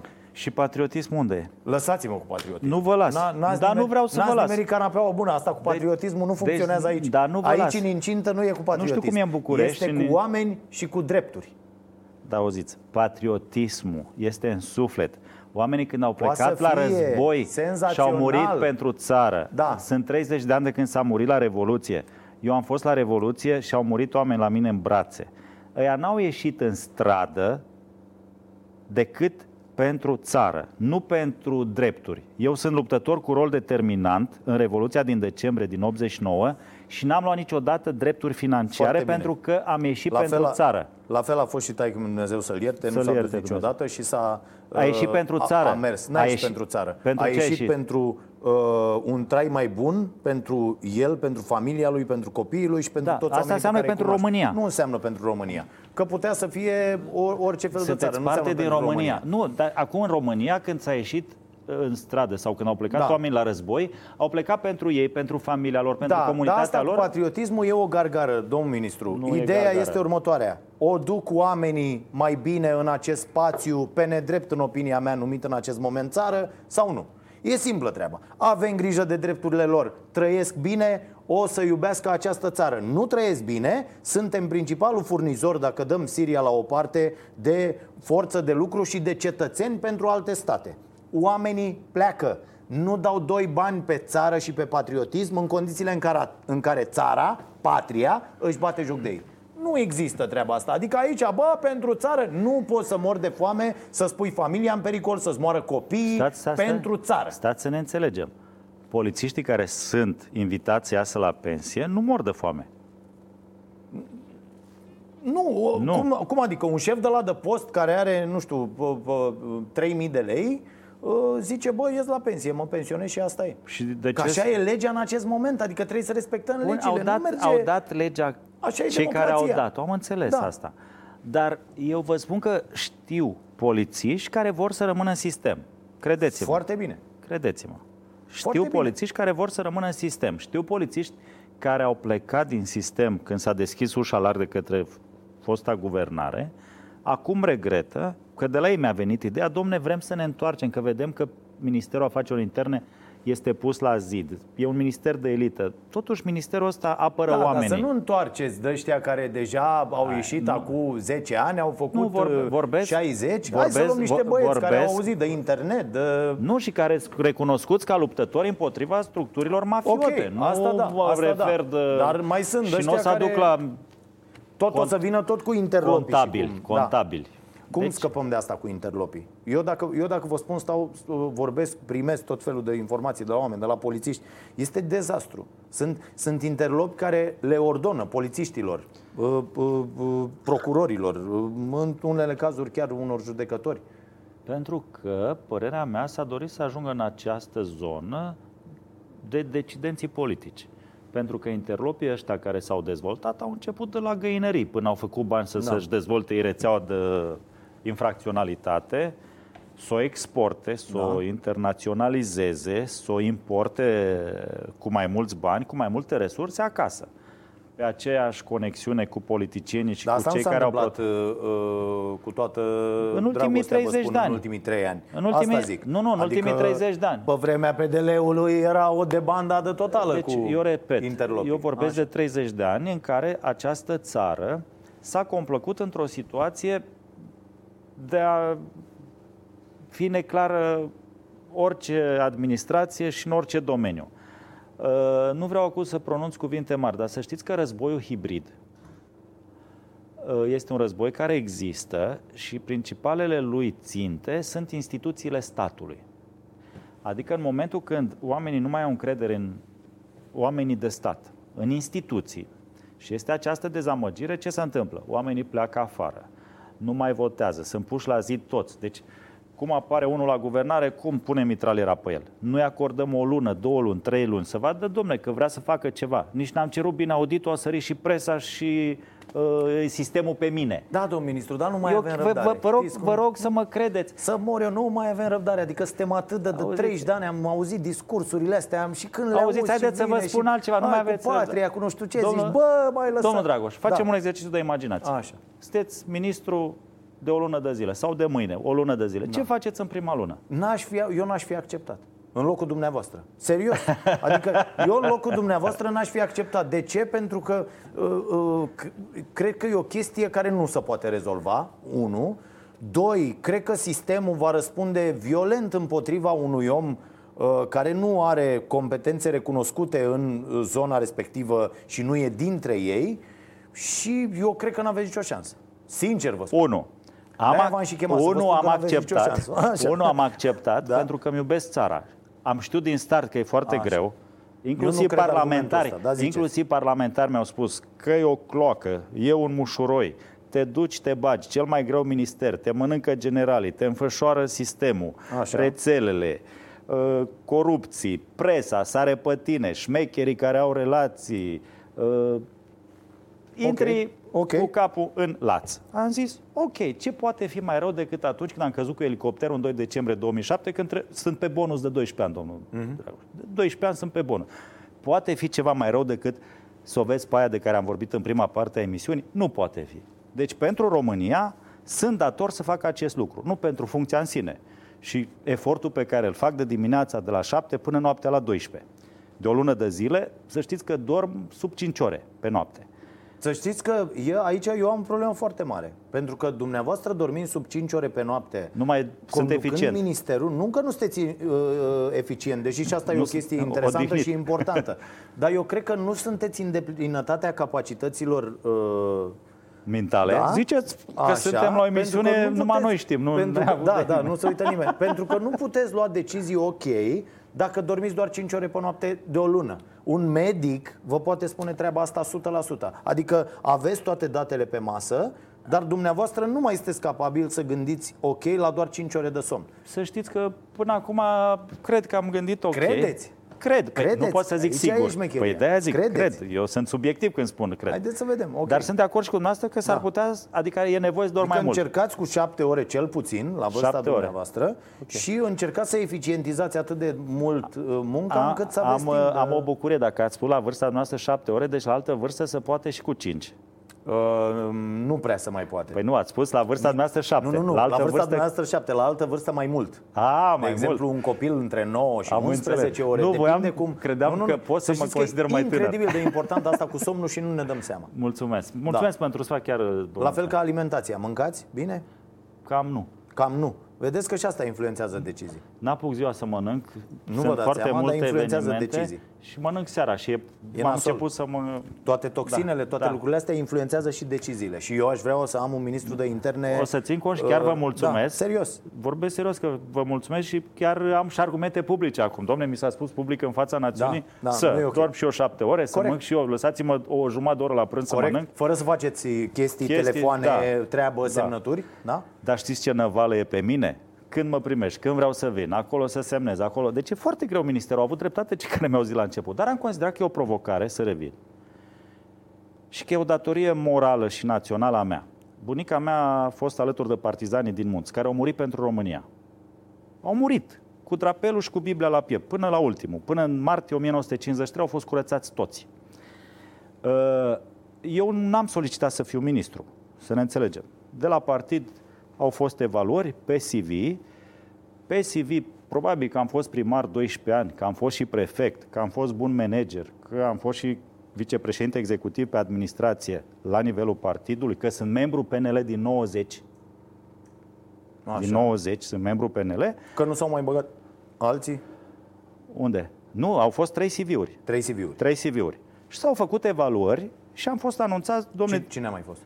Nu știu, mi s-a spus Ah. că trebuie să dau un Au fost trei, CV, am că înțeles. s- trebuie să se prezinte trei CV-uri la conducerea A, e partidului. ca aia cu ofertele la firme. Știți? Că Nu. să mă- sună firmele între ele, bă, trebuie să duc trei oferte la aia, dă și mie o ofertă cu prețul ăsta. și altă firmă face oferta, da? Vedeți, dacă erați polițiști, știați. Să, e, polițiștii instrumentează chestii de-astea. Da. Și du, tu duci trei oferte, tu ești una dintre firme, d- duci tu trei oferte, le înscrii acolo, dar celelalte două tu te-ai asigurat că sunt mult peste tine. Asta e deja înșelăciune, nu e... Păi da, asta zic. Nu, aici a fost chiar competiție pe bune, pentru că probabil s-au supărat ei alți doi. Nu știu care au fost și nu contează asta. Cert este că s-a decis, domne, am expertiza, am fost, uh, ca prefect am lucrat și cu poliția. Vreau să Așa. spun că pe vremea mea, ca prefect de Caraș-Severin, am oprit embargo cu sârbii, lucrând cu poliția. Deci am lucrat cu poliția zi de zi. Dar nu asta e important. S-a finalizat subiectul, am trecut de audierile în Parlament, am fost votat și sunt ministru. Uh, Nu pot să spun că nu pot face nimic și să accept acest lucru, să mă predau, pentru că eu sunt un luptător. E o provocare. Uh, Dar în cel mai înalt nivel este o datorie să rezolv ceva. Dacă de 30 de ani toți spun nu rezolvați nimic, un om uh, fiind observator al vieții publice, dumneavoastră, care analizați, expuneți aici cazuri din viață, în modul, chiar dacă are o doză, cum să zic, și de umor, dar cu umor să spun lucruri grave pentru oameni. Și starea nației este radiografia, remeneul cel mai serios care îl faceți dumneavoastră aici și sunt convins că tot ceea ce faceți e, are în spate o documentare și o analiză profundă. Nu sunt de acord că nu se poate face nimic în această țară. În războiul la hibrid, prin care dacă pleacă afară tânăra forță de muncă, au de câștigat ea unde se duce. Dacă noi nu mai producem nimic, au de câștigat ea care ne vând produse și noi suntem devenim consumatori. Dacă în instituțiile statului nu mai avem încredere și breșa e făcută și vin atunci tot felul de neaveniți în instituții care se vând pentru interese personale și te trezești că toate rezervele țării, toate serviciile naționale, de la poștă până la, eu știu, benzină, de la gaze până la e, curent, vin alții de afară și le ocupă, pe fondul ăsta al harababurii din politică, din aia, și toți spunem că nu se poate, eu vă spun așa, români, se poate. Dar trebuie să gândim și cu sânge de patriot, pentru că cei care au murit în istoria României au murit și pentru țară, nu au murit Asta, pentru ne, familie ne și rupem aici. pentru... Man- Deci îmi place discursul dumneavoastră, apreciez faptul că spre deosebire de mulți alți miniștri care au fost în ăștia 30 de ani la acest minister, nu, nu sunteți stâmpit, uh, uh, dar uh, partea asta cu patria și cu m, să țara și cu nu știu ce e. Apreciez asta că vreți să umblați la Mai- instituții, să creșteți încrederea și ați vorbit despre servicii, nu în sensul ăla. Ce, cum vreți să curățați acest minister de implicarea unor băieți Da. care folosesc informațiile și s-a dovedit treaba asta pentru că, să recunoaștem, controlul parlamentar a fost foarte Da. uh, lejer Da. în ultimii ani cu serviciile uh, și folosesc lucrurile astea tot într-o cârdășie cu firme, cu, știți că SRI-ul de pildă are dreptul să facă business și așa mai departe. SRE-ul nu e la mea. E. Păi știu că nu e, dar SRI-ul, prin tot ceea ce face și prin cum participă alături de anchetele pe care le fac polițiștii și absolut tot, suport tehnic și așa mai departe, uh, activitatea unora din SRI s-a uh, uh, repercutat într-un mod negativ în activitatea poliției. Uh, Ministerul Afacerilor Serviciile Interne au are un polițiști serviciu. MEAI, Deci are uh, Ministerul propriului serviciu de informații. da, Se numește Direcția Generală de Control Intern. da. Când vin ăia, știi că ești deja gata. E poliția poliției, cum e. Da. Interpretat. Avea și o latură de documentare care în 2016 a fost, uh, care aia, să zicem că poate făcea și unele, eu nu știu și nici nu bag mâna în foc că făcea, că nu făcea, dar din această cauză și pe această explicație a fost desfințată că fila și oameni politici își despășea atribuțiile. Ceea ce a făceau rămas, băieții aia pe la 2 și un sfert și pe a la- rămas, era- a rămas acum doar partea Așa. de integritate, să spunem, Da. care ține de, și e normal ca poliția, toate polițiile în lume, există o poliție de integritate. Ce mă preocupă pe mine ca ministru al afacerilor interne, ca acest DGPI să-și facă datoria conform legii. Dacă au făcut filaje fără să aibă aviz la judecător, dacă au făcut interceptări, că le-a spus vreun șef din partid, le spun acum direct, pleacă din poliție. Încercați cu degetul celălalt ca să... Pleacă, Așa. ok. pleacă din poliție. Uh, mă uitam la cameră ca Așa, să mă vadă ei, foarte nu la bine, mână. foarte Dar mă rog, uh, nu accept să se facă abuzuri pe această zonă. Și nici să se execute sarcini politice, că au mai fost de-a lungul vremii în care dumneavoastră ați deranjat vreun politician și vi s-a ridicat certificatul Ornis. Conform legii, n-au voie să spună de ce. Deci, ca moaștele sfinte, doar ei știu. Fără certificat Ornis nu mai sunteți polițist. Corect.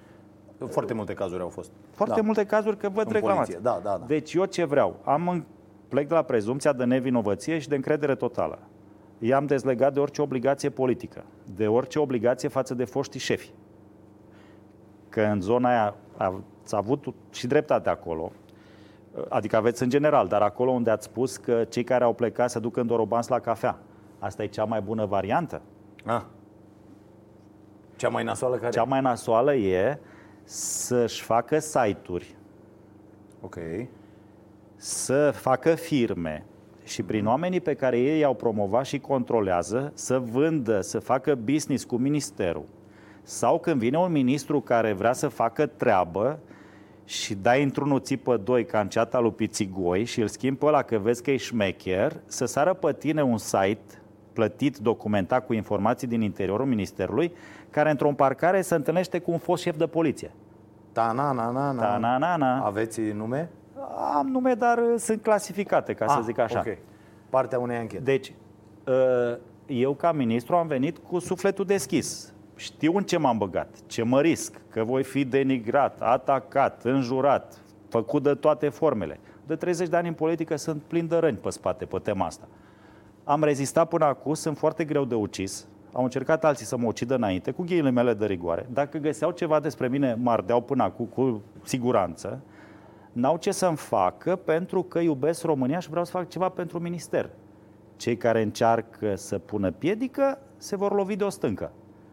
Și de partea mea, ca ministru, vor fi și jurnaliștii, și oamenii care gândesc pozitiv pentru România și cei care sunt optimiști că vom avea și un viitor normal la cap în țara asta, că dacă noi mergem într-un cer din ăsta vicios, pensionarii, șmecherii, că nu sunt nici interlopți, sunt oameni cu cravată, gulere albe, dar ei odihniți, cu pensii mari, ce să facă în Dorobans la o cafea și la un trabuc? Hai să cumpărăm sau să vindem ceva la minister. Păi pe cine am promovat noi acolo? Pe ăla. Hai să ne punem bine pe lângă partid că avem noi niște informații despre șeful de partid ăla, băi, vezi că e un ministru acolo care îmi deranjează pânza de păianjen. Și încep băieții cu topoare. Plătesc și unele articole pe la site-uri de alea apărute așa peste noapte.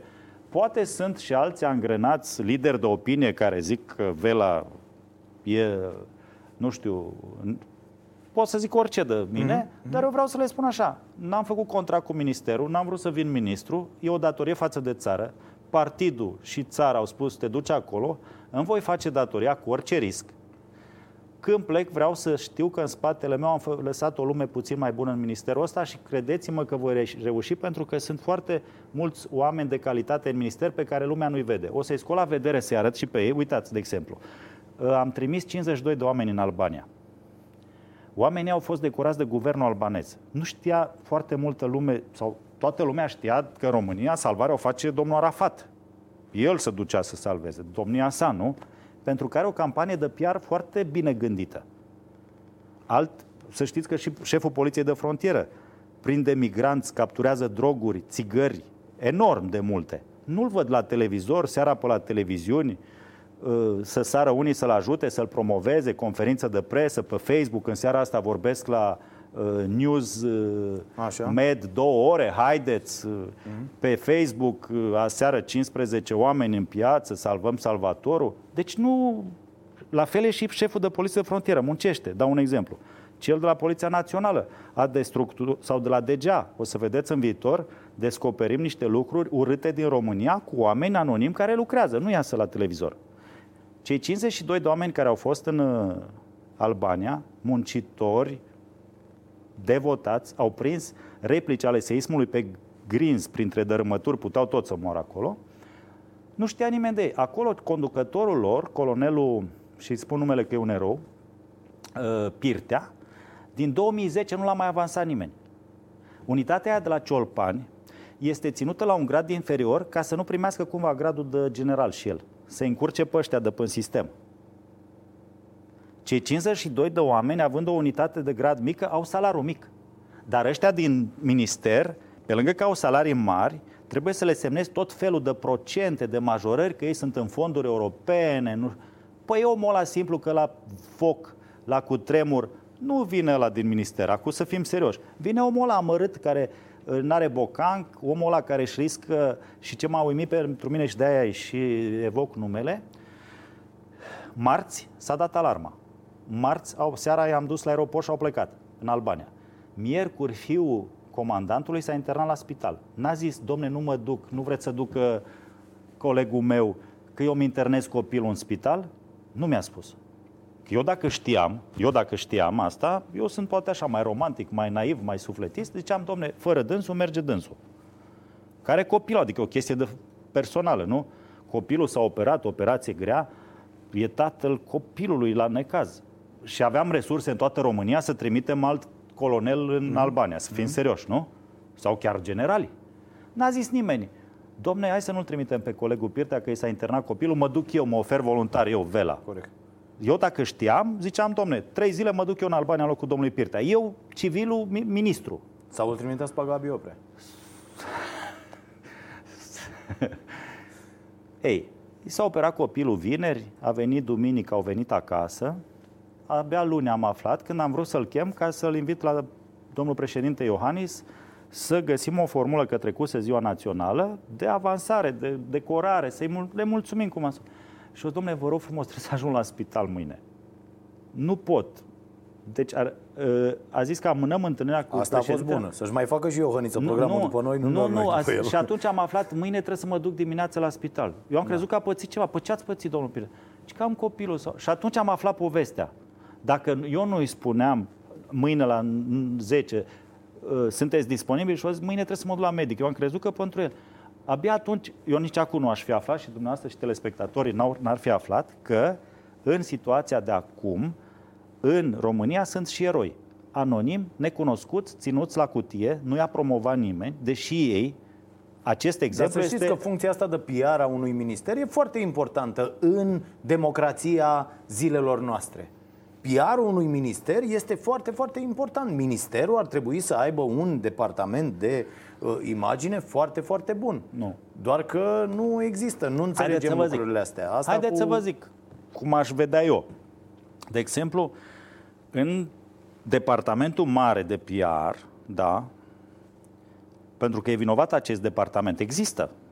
Unde sunt și la dumneavoastră Vreo tot așa 20, 40, nu știu cât sunt acolo. Pile, pile amante, a, nu știu, chestii. amante, nu știu dacă sunt, Da? dar pile Da. vor fi, nu, nu vreau să discut, poate oamenii sunt pe bune. Sau amanți. Sau- Sau... De ce? Ați văzut? Numai amantele sunt uh, în Puse la discuțiile zid. astea. Da, da, da. Da. Dar amanții nu sunt, nu ar fi și amanți acolo? Eu zic că nu e exclus. Corect. Nu Așa. e exclus. Că, Da.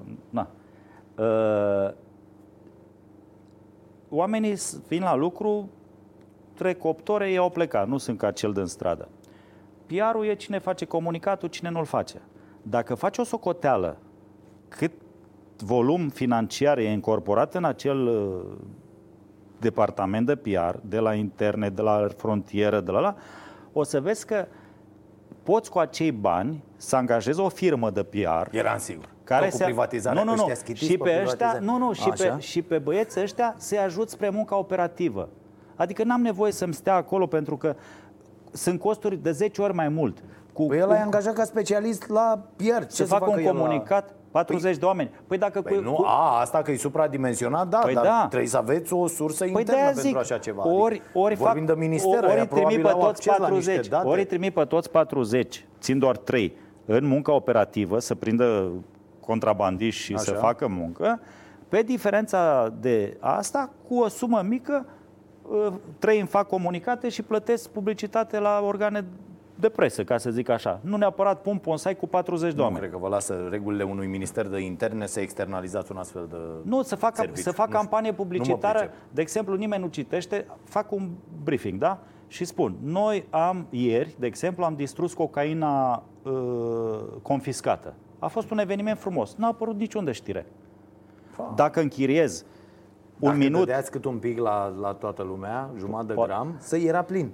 Păi spuneți-mi Așa? dacă mai aveți idei, că eu, eu sunt de la țară, am venit și eu în București acum trei ani, de unde să știu eu care e Da. Așa. mod aici? E, păi vedeți? Dar, Nu uh, ați văzut pe Teodorovici, te, te, că e cu trasul pe nas, cu asta. nu cred, îl cunosc, nu cred că e cu trasul penal nici el, nici alți politicieni. Nu, îl acuza pe câțu, n-ați văzut faza A, aia pe de ieri? Florin? Da, Exclus, da, da. pe Florin chiar îl cunosc. Exclus. Nu, Florin așa e el, nu trage pe nas, să știți. Deci așa Nu, e e un el. om deosebit și răutățile astea între Teodorovici și domnul Câțu, da, sunt și ele dau sarea și piperul Aia unei cum vieți să nu? politice, dar nu cred că sunt acuzații chiar uh, dovedite, argumentate sau probate. Dar vreau să vă spun asta, că PR-ul e important și eu am încercat de o lună de zile, n-am refuzat nicio televiziune. Uh, Pe scări dimineața am dat interviuri la toată lumea. Uh, Când au plecat băieții în Albania, am zis, s- am vorbit că era avion militar, să ia și presa. Au încăput doar 10 oameni în loc de 20 de oameni. Am spus, nu e nicio supărare, am trimis un autocar cu diferența de 10 oameni să ajungă dimineața la Tirana. Uh, încerc prin a explica oamenilor că în ministerul acesta se lucrează, așa cum am spus la începutul emisiunii, vreau ca de la 30% cotă de încredere pe Eurobarometru acum, când plec măcar să las la 31%. Și eu cred că voi face acest lucru pentru că Propuneți-vă și dumneavoastră mai mult. Știți cum e treaba? Vă propuneți puțin, obține și mai puțin. eu vreau să Hai propun să mergem 31 și să ajung la 59. Ah, uite, așa. Așa, dar nu propun 49 și să ajung la 48. Că nu mi-am îndeplinit obiectivul. Da, eu, da, ați făcut 40, e bine 40. eu dar zic vă că propuneți 31? vreau să cresc. Asta e ideea. Că Am am, zis înțeles, am simbolic 31. Vreau să crească imaginea ministerului și vă garantez pe Eurobarometru că după ce îmi închei eu mandatul, Da. de la 30% ajungem un pic mai sus. Cât o fi la vremea respectivă depinde de dacă echipa înțelege ce propun eu, dacă facem o campanie de PR cum se face, dacă cei din minister nu mai intră în trepidații când fac examene medicale și nu mai aruncă cu anatemă pe minister, că vela, că politicul, victimizăm, nu știu, că putem așa să nu facem niciun examen medical, dar repet, și Messi și Ronaldo fac examene medicale și le prind bine. Uh, În acest sens, Când, uh, veni, uh, când puteți discuta despre primele rezultate uh, clare, măsuri și uh, tot ce, cât, peste câte luni? Eu, uh, când am venit în acest minister, dincolo de faptul ce mi-au spus unii că e foarte greu și am luat-o ca provocare, a fost și cel mai complicat din cauza uh, etapelor pe care aveam să le parcurg. am avut de organizat alegerile. Noi le-am organizat. Turul 1, turul 2. Uh, poate mulți telespectatori nu știu, au fost cele mai uh, sigure alegeri. Adică s-a redus cu 50% față de alegerile prezidențiale de acum 5 ani și zona infracțională și zona contravențională. Adică diferențele erau atât de mari, toată lumea știa ce se va întâmpla, că nu s-au că dacă se puneau baronii la treabă, ăia au săpat-o pe Veorica, adică nici n-ați avut de lucru că a fost un meci liniște, ca un arbitru care a mers și a făcut arbitrat Bun, acum lăsați-mi să, uh, să-mi iau eu meritele, nu, nu să o jignesc uh, nu e, nu e la egalitate, da, e, a fost legeră. Stați să vină localele să vedeți și de asta. Deci m-au ajutat uh, rivalii da, domnului președinte. Da, Bun, da. le mulțumesc pe această cale că au stat cuminți, deși în turul 2 n-au stat chiar cuminți, să știți.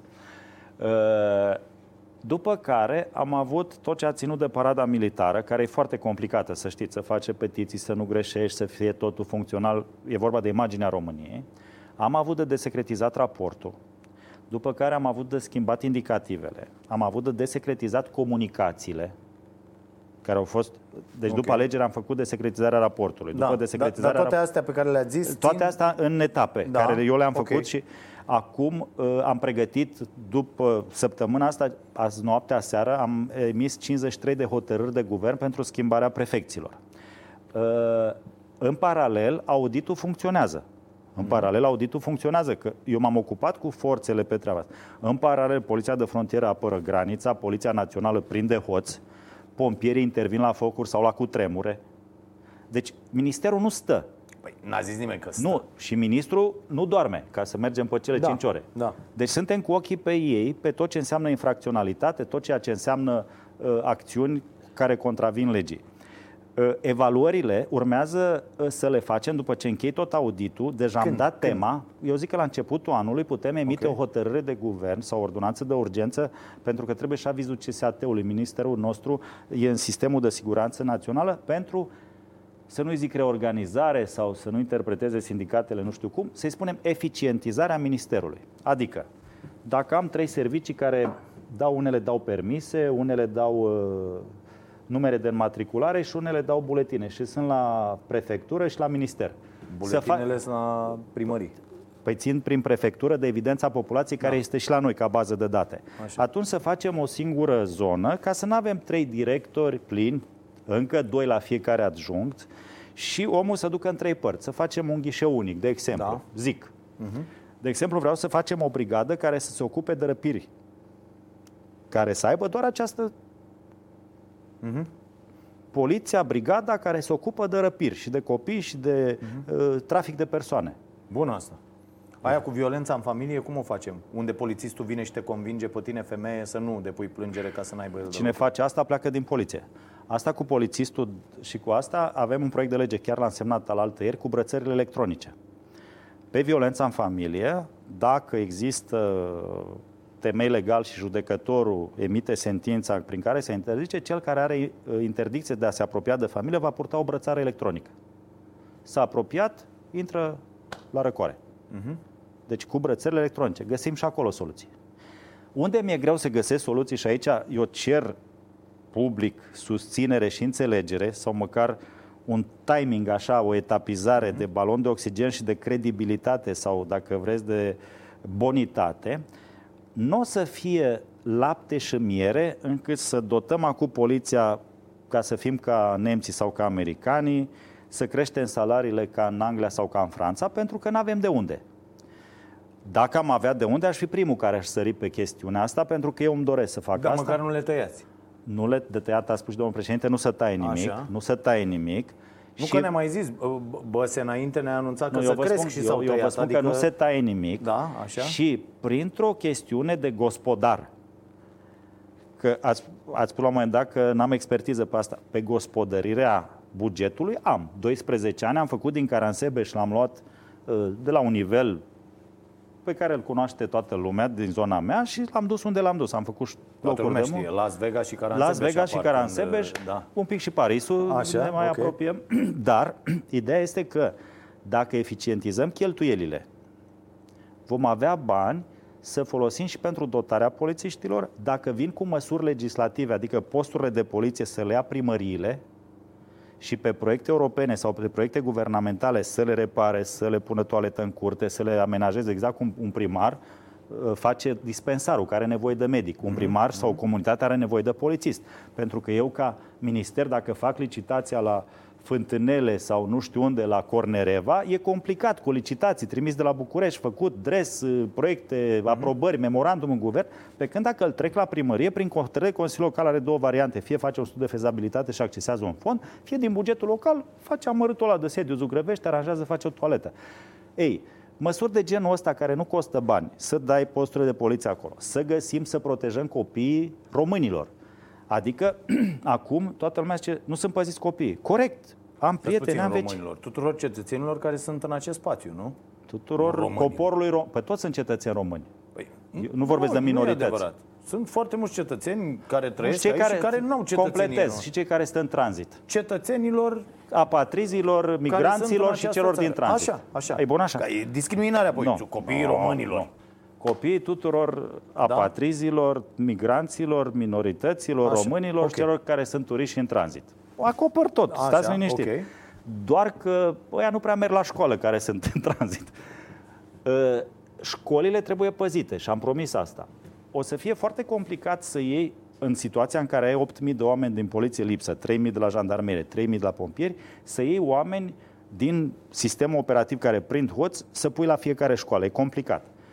Dar facem pat- vin cu o idee, nu știu dacă o și acceptă și ceilalți parteneri de dialog, adică să facem patrule în jurul clădirilor unde sunt grădinițe, școli și să dăm posibilitatea, că uitați, și aici am prinde bine experiența de primar, mm. acum poliția locală, poliția locală uh, se angajează după o lege veche un polițist la mia de locuitori. Nu știu, Ploieștiul are 300 de mii de locuitori, 300 de polițiști Da. care fac pe obiectul de activitate diferite acțiuni, conform legii. Dacă e să punem că poate Ploieștiul are resurse financiare să păzească și școlile, Da. da. atunci primarul din Ploiești sau primarii din România, dacă vor, să poată angaja pe lângă acea normă de un polițist la mia de locuitori și un polițist pe unitatea școlară. Că are resursă și poate. Și e interesat să-și păzească școala, cadrele didactice, uh, co- elevii din comuna, din orașul, din municipiul respectiv, pentru că sunt ai lui, ai comunității. Lumea îi dă notă când vin alegerile. Și atunci trebuie să am o colaborare bună cu autoritățile locale, cu asociațiile municipiilor, orașelor și comunelor, să găsim o formulă pentru a ajuta copiii și a proteja școlile și elevii. În cât timp se va întâmpla asta? Cred că în ianuarie voi propune reorganizarea Ministerului și proiecte legislative pentru sesiunea următoare, care începe în februarie în Parlament.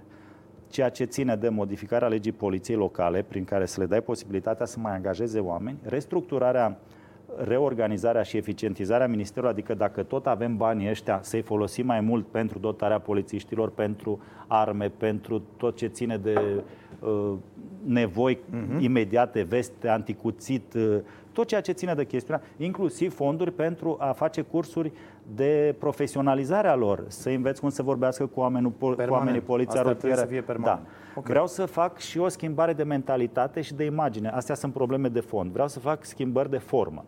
Adică uh, poliția locală a ajuns în unele localități să fie mai bine văzută decât polițistul de la Da, comuna da. respectivă. De ce? Uh, Acum am văzut recent, bine poliția, dotat. poliția locală București a cumpărat BMW-uri. Mm-hmm. Ăla de la poliția locală București vine cu BMW-ul și parchează lângă Loganul meu. Cam așa e. Da, deci Așa. asta e situația. Da. Uh, Da, este, uh, iată, poză, avem o poză aici, uitați-vă aici, în, da, e- v-am spus că e... aici, în partea asta e. Aici, Unde? aici. A, asta în spate? Așa, da. Da. N-am văzut, cineva mi-a zis, vedeți, domnul ministru, că ăștia da, și-au și la, luat. și la Zic, nu voluntar cred. Și pe, bun, și vreți să schimbați Și- numele sau? Uh, poliția locală, că scrie Da, local acolo da. București, uniforma e ca la Poliția Națională. Uh, vreau să-i schimb numele de ce? În comune, să zicem în București e ok, dar în comune se întâmplă următorul fenomen. Polițistul local este angajat de primar, e omul primarului, cum ar veni. Bai un polițist local pensionar sau în orașe, foștii polițiști aia pensionați, acus mari șef la polițiile locale. Uh, au avut ei așa o, o gelozie pe cei care au rămas și au făcut uniforme ca și poliția asta altă, că nu îi diferențiez mm-hmm. foarte tare. Pe mașini Poliția locală e aproape scrie ca la Poliția Națională, doar că e mai cuvântul local și București. Alții scriu doar, scriu doar Poliție Locală. Deci s-au folosit însemnele, metoda, brandul Poliției Române, ca așa Ok, se numește. ok. La nivel de comună, unde este mică o comunitate, polițistul local, fiind omul primarului, are mai multă amplitudine, atitudine și autoritate decât polițistul român. Ok. Lăsând la o parte că are BMW sau că e mai bine îmbrăcat sau că el are Glock sau Beretta și al meu are Carpați. Așa. Și atunci, pentru a-i da siguranță polițistului meu să ducă acolo, pe lângă ea 2000 de euro de care ziceați dumneavoastră că ar trebui să-i aibă și de acord, pe lângă un sediu normal și civilizat unde să lucreze, o dotare, un calculator, tot ce are nevoie omul acolo, are nevoie în mod esențial de autoritate. Și atunci, ă, e o propunere care o să o fac și asta în luna ianuarie, Poliția Română să fie numită Poliție Națională, adică băiatul de la poliția, Poliția din comună să Mă rog. știe că are un inspector șef și un ministru Da. și La că nivel reprezintă, local tot nu se va și că face prezintă bine. Da. națiunea. Am înțeles. Asta cu națiunea o aveți, pe Da. asta cu patria, am înțeles. Și cu na- În- păi, de ce ați spus uh, starea națiunii și n-ați spus starea indivizilor? Starea nației. E o Nație. chestie Ah, un pic corect. peiorativă. Da, Da, da, da. Ok. Nu, dar deci în ideea- martie vom putea sta de vorbă și pe niște lucruri care s-au făcut, sunt realizate sau Da. se implementează, nu? Da, da, da. E ok? E ok. Și Poliția Națională e necesară și gramatical, pentru că nu poate fi în România, la Poloiești, Poliția Bulgară. Corect. Nu? Este Poliția Națională. Națională. Am înțeles. E ok? Foarte bine. Da. A, și mă încă bucur. o, o chestie, Sunteți de o, o acord. corectură fină Deja pe care fac, să... uh, fac da. uh, publicitate la Poliția Națională. Națională, foarte bine. S-a lansat aici la Starea Nației Poliția Națională. Bravo, Încă mulțumesc. o corectură mică, dacă vreți să nu vă uh, alinte colegii cu uh, uh, ministrul BMW, uh, să ziceți BMW. BMW, nu BMW, Ah, că după aia... BMW. A, așa, Cum, BMW. Auziți, Așa. și Mercedes-ul m-ar fi deranjat. Da, corect, așa e. Da. Bine, mulțumim foarte mult pentru prezență. Uh, Cred eu că a fost o discuție uh, agreabilă. Am apucat să vă cunoaștem uh, mult mai bine și baftă. Vă aștept Mulțumim. în martie să discutăm despre realizări. Și în Vedeți februarie, că dacă doriți. Avem prostul obicei să înregistrăm astea și să le păstrăm Nu e discuția doar emisiunile. între noi? Nu, nu, nu, nu. Și apoi o să vă pun, uite, ați zis aici așa, nu s-a făcut aici așa, știți? Nu, ideea este că eu chiar vreau să fac și indiferent de greutăți și de consecințe, vreau să fac lucruri serioase și, sunt, și am încredere în oameni ca dumneavoastră și oameni din minister și din viața publică, oameni care știu că se pot face lucruri bune în România. Da, să nu aveți niciodată încredere în oameni ca mine. Asta e primul sfat. Al doilea, al doilea este dacă vreți să luați mai bine pulsul uh, oamenilor, pulsul comunității, uh, vă sfătuiesc când se difuzează emisiunea asta, adică imediat după ce se termină pe partea de pe TV, Aha, să intrați pe Facebook, oricum nu dormiți, sunteți la muncă la ora aia, și să vedeți și reacțiile, întrebările oamenilor, poate luați câte ceva bun pe acolo, să știți că mai intră uh, polițiști, alți oameni care au, au, au întrebat cu siguranță mai sus uh, uh, lucruri și puteți să le răspundeți Și sau să... Telefonul meu este public, vreau să vă spun, Da? a fost dat într-un uh, ziar sau un site. Uh, Mulți au zis, domnule, schimbă numărul, l-am lăsat acolo, primesc foarte multe mesaje și partea bună, chiar foarte bună, uh, oamenii nu, oamenilor nu le vine să creadă că răspunde ministrul la telefon. Mhm, Și le răspund, da, dați-mi mesaj, vă promit că mă interesez și vă dau un feedback. Uh, și îmi place dialogul cu cetățenii, mai ales că eu ca primar L-ați avut. am Vă avut. țineați și audiențele? Le Țineam, uh, am inventat la uh, prefectura Caraș-Severin audiențele în teritoriu, adică prefectura fiind în mijlocul județului, era foarte complicat să vină un om la prefectură. Merge un om și face asta. Marți, Ok. Nu, mergea prefectul. Prin rotație în toate orașele din uh, județ știau Și făcea- că în prima Anunța săptămână un program. fac acolo. Bun. Deci scrieți, iată, dați și mesaje domnului ministru, răspunde Le la răspund. mesaje. Bine, Le răspund. mulțumim foarte mult pentru prezență. Eu vă mulțumesc. Baftă în continuare. Să dea Dumnezeu. Rămâneți cu noi, v-am ținut foarte mult, dar sper că a fost interesant. Uh, Luni, joi, 22.30, Starea Nației, Prima TV, să fiți iubiți.